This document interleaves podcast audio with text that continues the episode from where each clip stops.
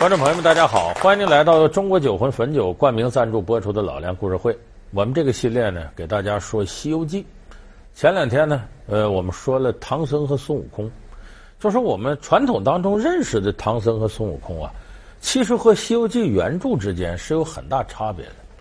那么这些人物里头差别最大的，就是今天我们说这个猪八戒。猪八戒是什么形象呢？其实不用我在这说，你脑海里浮现的就是憨头憨脑的，有点可爱的，好吃懒做的，贪财好色的，好像也没多大能耐。有人说，你看那这个观音菩萨给这个猪八戒起这个法号“猪无能”，你听着挺有意思。猪无能不就猪无能吗？说他也没多大本事。其实啊，真实的猪八戒可不是没本事，他不仅有本事，而且他是。带着一个很大的秘密混到取经队伍里边来的，甚至他来的时候，整个的状态和前夫里的余则成是很像。首先，再得给大伙说说这个《西游记》原著里的猪八戒，和电视剧里的动画片里的他不一样，哪儿不一样呢？你比方咱们说，说猪八戒好吃懒做吗？不是，猪八戒在取经路上啊，没功劳也有苦劳。他取经路上的担子呀，都是猪八戒挑的。有人说不对，电视剧里这这猪八戒就扛个耙子往前跑，那是沙僧挑担子，那是电视剧为了体现沙和尚任劳任怨，体现猪八戒好吃懒做，给猪八戒栽赃。原著里怎么写的？沙僧牵着马，孙悟空在头里跑，他得关帝庙镇往前看当暗哨。这边是猪八戒挑担子，就是这哥几个的行李呀。那什么度牒文书啊，袈裟禅杖，那都是猪八戒挑着呢，搁那耙子挑着呢。所以猪八戒绝非好吃懒做，那担子都他是一个人担。再一个，有人说猪八戒没能耐，那可不对。咱们看高老庄这一折，孙悟空收猪八戒，俩人打到什么程度？从黄昏时分打到天亮，就打了一宿。说最后是。打不动了，猪八戒体力不支，他能耐没孙悟空大，可是跟孙悟空打一宿，这能耐小吗？咱有参照物啊！你看孙悟空在那个封齐天大圣，玉皇大帝派兵下来镇压，哪吒厉害不厉害？哪吒跟孙悟空打了多少？打了五六十个回合，让孙悟空给打败了。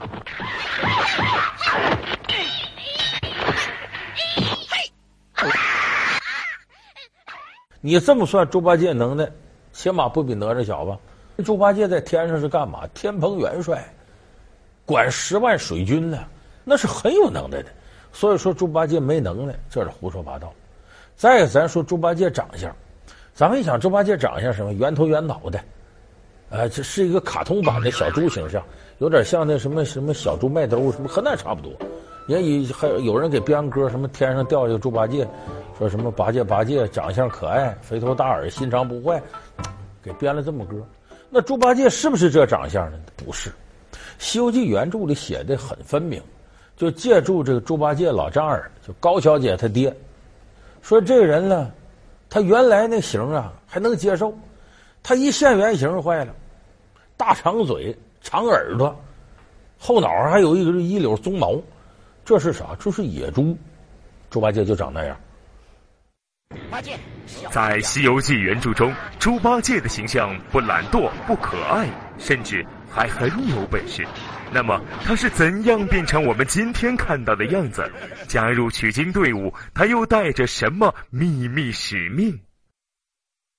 而且高老庄这段故事呢，《西游记》原著里还有那么一段，就猪八戒说过，说高翠兰高小姐是她原配夫人吗？不是。这《西游记》原著里写的，这原配夫人跟他呢过了一年就死了。说原配夫人叫什么？叫阮二姐。他俩住在哪儿呢？住在云栈洞。猪八戒背媳妇，咱都知道吧？要把孙悟空背哪儿去？背到云栈洞去。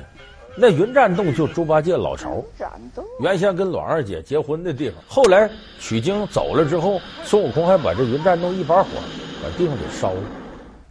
说这栾二姐何许人也呢？有人说跟猪八戒能结婚，还在这一块过那么长时间，找个很偏僻洞，这也得是个妖精。说栾二姐，栾二姐，顾名思义是什么呢？它就是一个蛋。有人说这个蛋孵的就一个月就就这，这怎么能成妖精呢？这不是一般的蛋，什么蛋呢？凤凰卵。凤是公的，凰是母的。也就是说，这凰下的蛋，中国的神话体系里对这个凤凰卵有特别的描述。这凤凰卵呢，孵出来的可不见得是小凤凰，孔雀、大鹏，就这类厉害的鸟，凤凰卵都能孵出来。如来佛祖封孔雀大明王为佛母是怎么回事呢？就如来佛祖在山顶上修炼，七七四十九天，马上要成了，到第四十六天头上，孔雀从空中飞过来了。这孔雀一看如来佛祖，以为是个食物，一张嘴把吃肚里去了。佛祖正闭关呢，没法动啊，在孔雀大明王肚子里待了三天，最后要出来，说从哪儿出来呢？破背而出吧，这才有孔雀开屏。那孔雀开屏就这么来。我本想取他性命，众仙说，我若伤害他，有如伤害生身之母，故而我将他留在灵山，封为。佛母，孔雀大明王菩萨，你在人家肚里当三天，尊称孔雀大明王为佛母。他这凤凰卵孵出个孔雀，那边两个卵孵出个大鹏鸟来。这大鹏鸟呢，和这个孔雀呢，这算是姐俩，姐弟俩。所以后来我们看这个《西游记》里狮驼国三怪里头那金翅大鹏鸟，指着孙悟空：“你休要张狂，我是你家如来佛祖的亲娘舅。”这是有证据可考的，后来就说金翅大鹏鸟转世投胎成岳飞了，这这当中国人演绎了。就说这栾二姐，咱不知道她是孔雀还是大鹏，但肯定也不是一般人，所以有人就猜呀，说那还用说吗？猪八戒跟他结婚了，这孔雀大鹏跟如来佛有亲戚呢，所以猪八戒就有机会西天取经，走后门进去了。你看，有这么种说法。当然，这个呢，民间传说，大家在这瞎猜，不足为训。可是呢，有一点，咱们得说，猪八戒他能西天取经，他可不是随随便便的。我犯点错，我调戏嫦娥下来了，为了赎罪，我再回去。他这西天取经过程当中充满着疑点。他为什么要西天取经？他跟那哥几个可不一样。为啥？那哥几个，你白龙马呀，呃，沙僧啊，孙悟空啊，都是观音菩萨度化的。观音菩萨在跟他们哥几个谈，你得保唐僧西天取经。说白了，都有利益交换。你看啊，跟孙悟空，孙悟空是给压到五行山底下，出不来了。这五百年，姥姥不疼，舅舅不爱，熟人一个都不来看，把一个猴都腻歪死了。所以这时候，观音跟他说：“你要是西天取经啊，你只要肯去，我就跟佛祖说一声。”把你山顶上阿玛尼玛密松这六字真言接下，你出来。老孙指条门路，就俺出来吧。天下自有救你之人，却不是我。那救我之人他在哪儿啊？对于一个猴来说，广阔天地，自由自在，多大吸引力？那我不救你，孙悟空气死，那我能给你取经？不干呢，他是利益交换。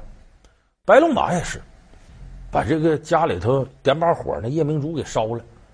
他爸爸龙王气坏了，这算镇宅之宝，你毁坏这种好东西，抱到玉帝那，玉帝就说把白龙马处死，要杀他。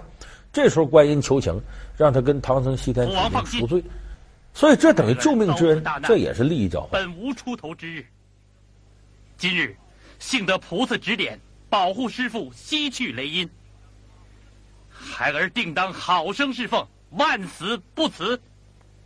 沙僧也如此。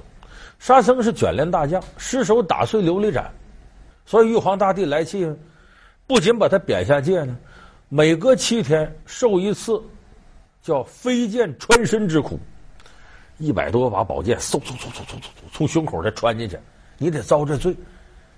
这时候，观音菩萨跟他谈了：你要保取经人，西天取经，我让你官复原职，接着当卷帘大将，可能比这混的还好呢。然后免你每七天受飞剑穿胸之苦，你想想，沙僧一琢磨，太好了，马上我取经人什么时候来呀？我这什么？幸得观音菩萨点化，在此等候师傅，请师傅留下弟子吧。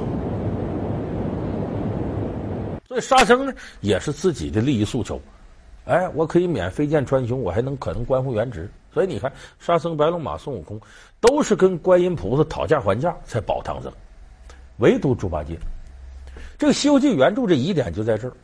这猪八戒照理说说得跟这个观音也得谈谈价吗？没有，这过程特别简单。观世音说：“你猪刚鬣在这吃人，你本来在天上，你调戏嫦娥下来的，你就带着罪呢，那能吃人呢？”猪八戒不屑一顾：“哎，菩萨你可行了吧？”我不吃人，我早饿死了，我还能管了那么多？接着，观世音跟他说句话：“你跟着西天取经，自有你的好果子。”就这一句话，猪八戒乖乖就不吃人了，就对这个五荤三宴都戒上了。师傅，呃，观音菩萨还给我起了个法名，叫做猪无能，我还戒了五荤三宴。呃，今天见了师傅，呃，我可以开荤了吧？啊，哎，不可不可。说什么叫五荤三宴？五荤这佛教界的有大五荤、小五荤，就大致是葱啊、蒜呐、啊、这类的不能吃。三宴是什么？老道戒的三种肉，比较常说的民间说鸽子肉、牛肉、狗肉不能吃。五荤三宴都戒了，加一起多少？八戒。猪八戒八戒就这么来的吗？就是说，观世音菩萨用一个空头支票，说两句官话、套话、假话、空话，就把猪八戒给糊弄了。猪八戒俯首帖耳，我取经，我取经。这也太不合理了，人家那哥仨多大的利益交换呢？怎么到猪八戒这二话不说，就乖乖跟着取经了？说这是什么原因呢？咱们前面说了，说这个《西游记》啊，就是合谋下的一盘很大的棋。这个猪八戒就说玉皇大帝是有意识让他下凡在这等着的，说他不调戏嫦娥被贬下界吗？哎，咱们看调戏嫦娥这段，电视剧里怎么说的呢？王母娘娘请大伙吃饭，哎，让嫦娥伴舞跳舞。那时候猪八戒天蓬元帅在那喝酒，喝喝就喝多了。再一看嫦娥，哎呦，长得这个漂亮，动了色心。酒席宴散了以后，猪八戒跑广寒宫去了，找嫦娥，要调戏嫦娥。嫦娥不干，你看那电视剧里有个经典嘛，他往前一扑，嫦娥袖子一甩，不愿意了。然后嫦娥跑到玉皇大帝那告状，玉皇大帝一听什么玩意儿，急了，把他贬下界，就把猪八戒弄下去。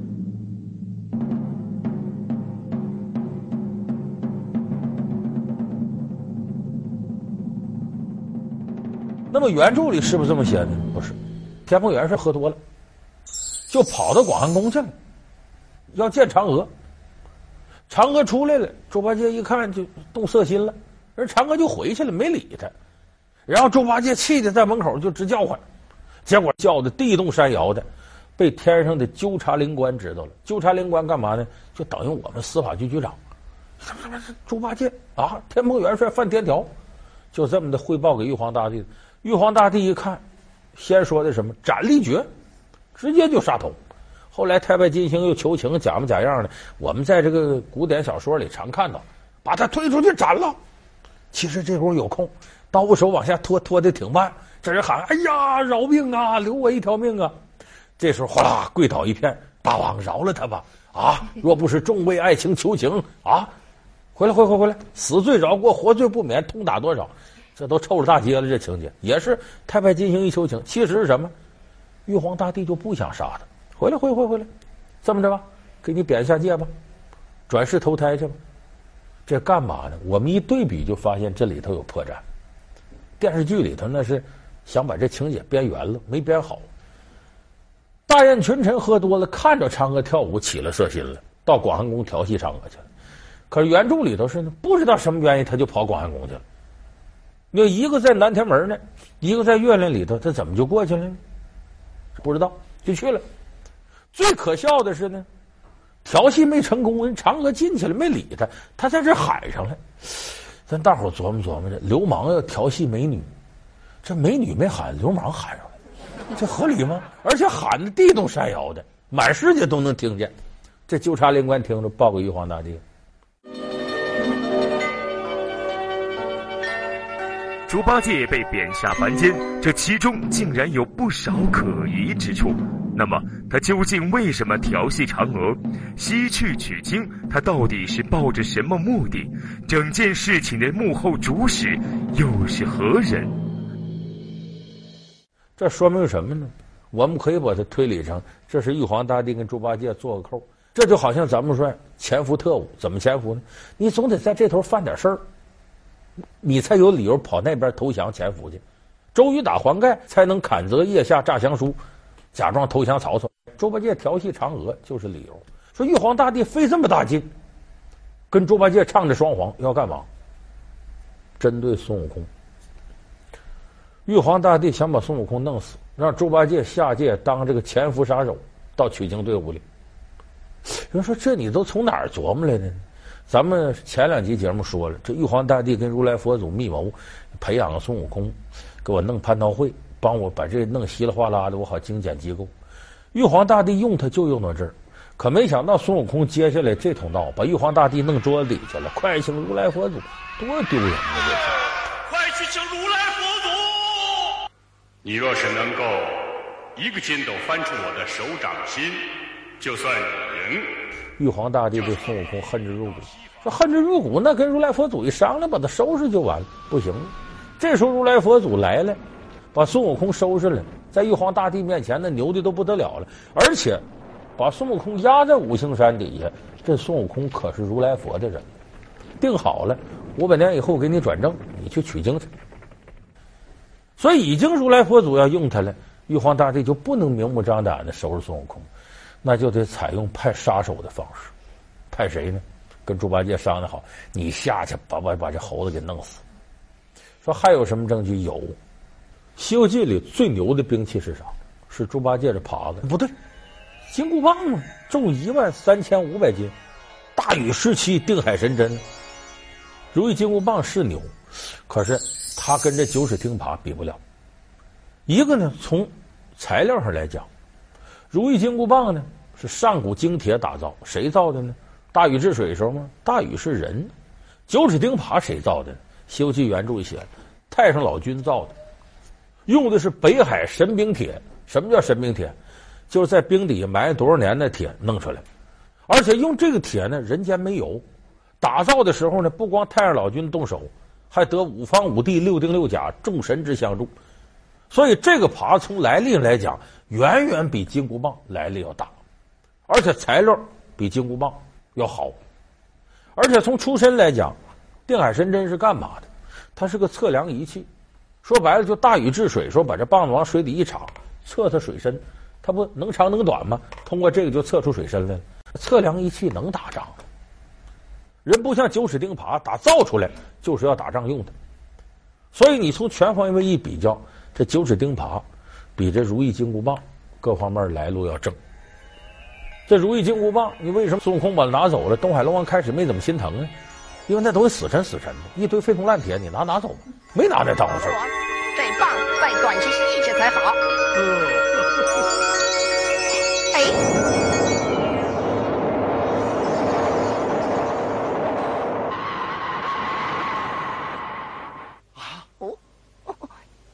再短些，再细些才好。哦，哎，再短些，再细些。哎，所以九齿钉耙就是当初锻造用来杀人的，杀谁呢？这书里头有段附赞，说这九齿钉耙呀，叫任你铜头铁脑一身钢，耙到魂消神气泄。就是你呀，铜头铁脑一身都是钢，耙来了我也能动你，要把你弄死。《西游记》里谁是铜头铁脑一身钢？就孙悟空一个人，太上老君金丹炉里炼出来的，就他一个人。所以这个耙子一开始就针对他来，而且这个耙子珍贵还有旁证。